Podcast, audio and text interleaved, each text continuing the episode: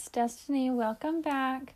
Today we're going to start Tales Around the World, Part 4, and this one says it's by Candy Tang. The first story is St. George's Day.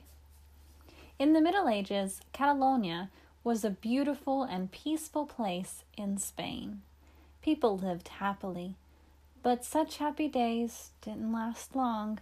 After a horrible dragon appeared, everything changed. The dragon could fly and breathe fire. Worst of all, it was hungry all of the time.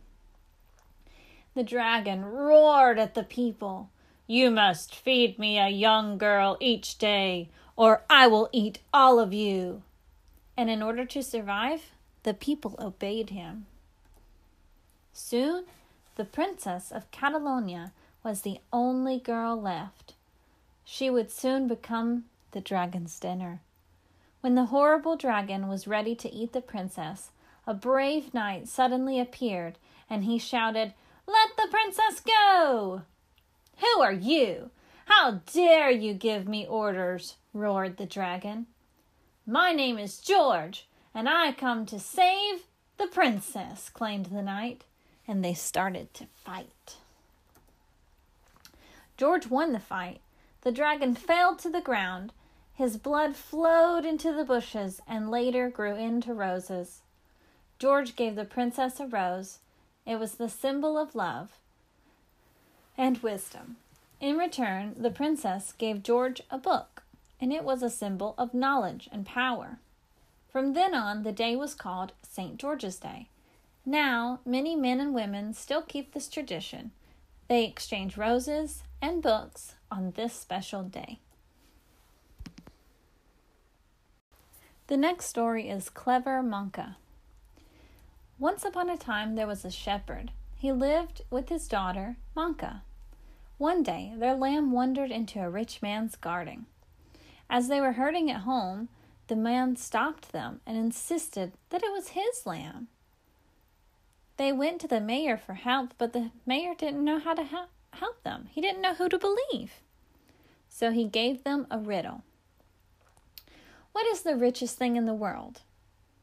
The person with the better answer can have the lamb, said the mayor.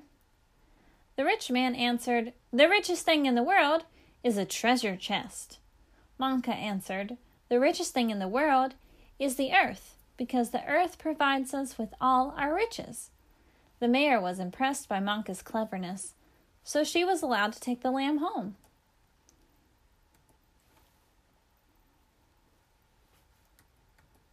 The mayor fell in love with Manka, and later they got married. On their wedding day, the mayor told Manka, I love you. You're so clever. But please don't judge my cases, or I will have to send you back to your father. Manka nodded. But I do have one request, said Manka. If I were sent home, you must allow me to take one thing that I treasure most from this house. Sure, said the mayor. Not long afterward, Manka found her husband making an unfair judgment on a poor man. She decided to give the man some clever advice. How could you break your promise, Manka? shouted her husband. I'm afraid I have to send you home. You're right. But let us have our last supper together, said Manka.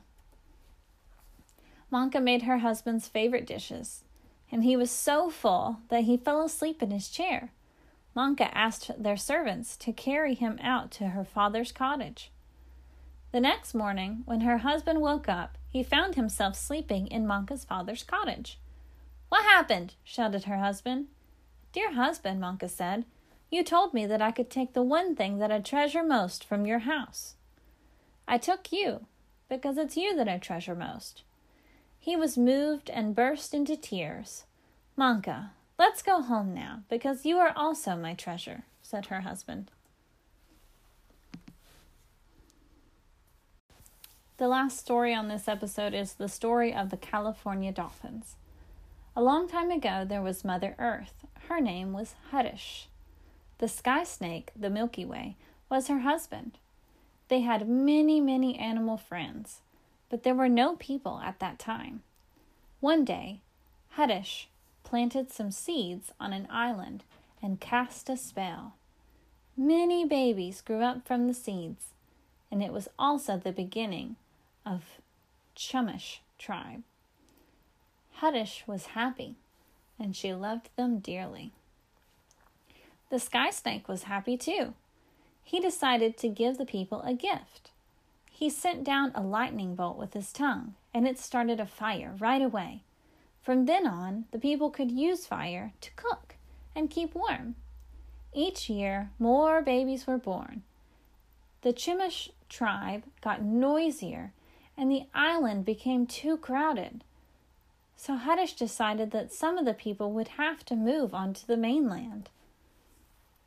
But how did these people cross the ocean and move to the mainland? Hutash had a great idea.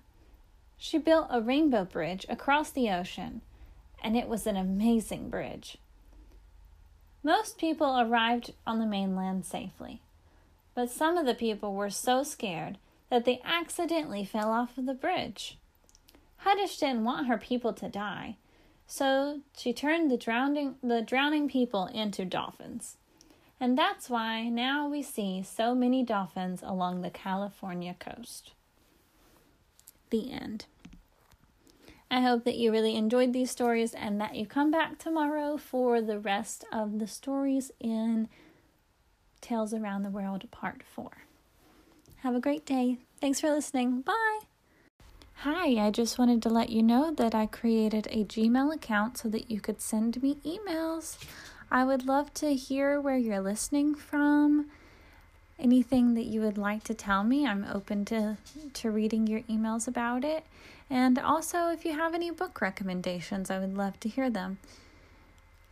I'm going to let you know what it is right now. Are you ready?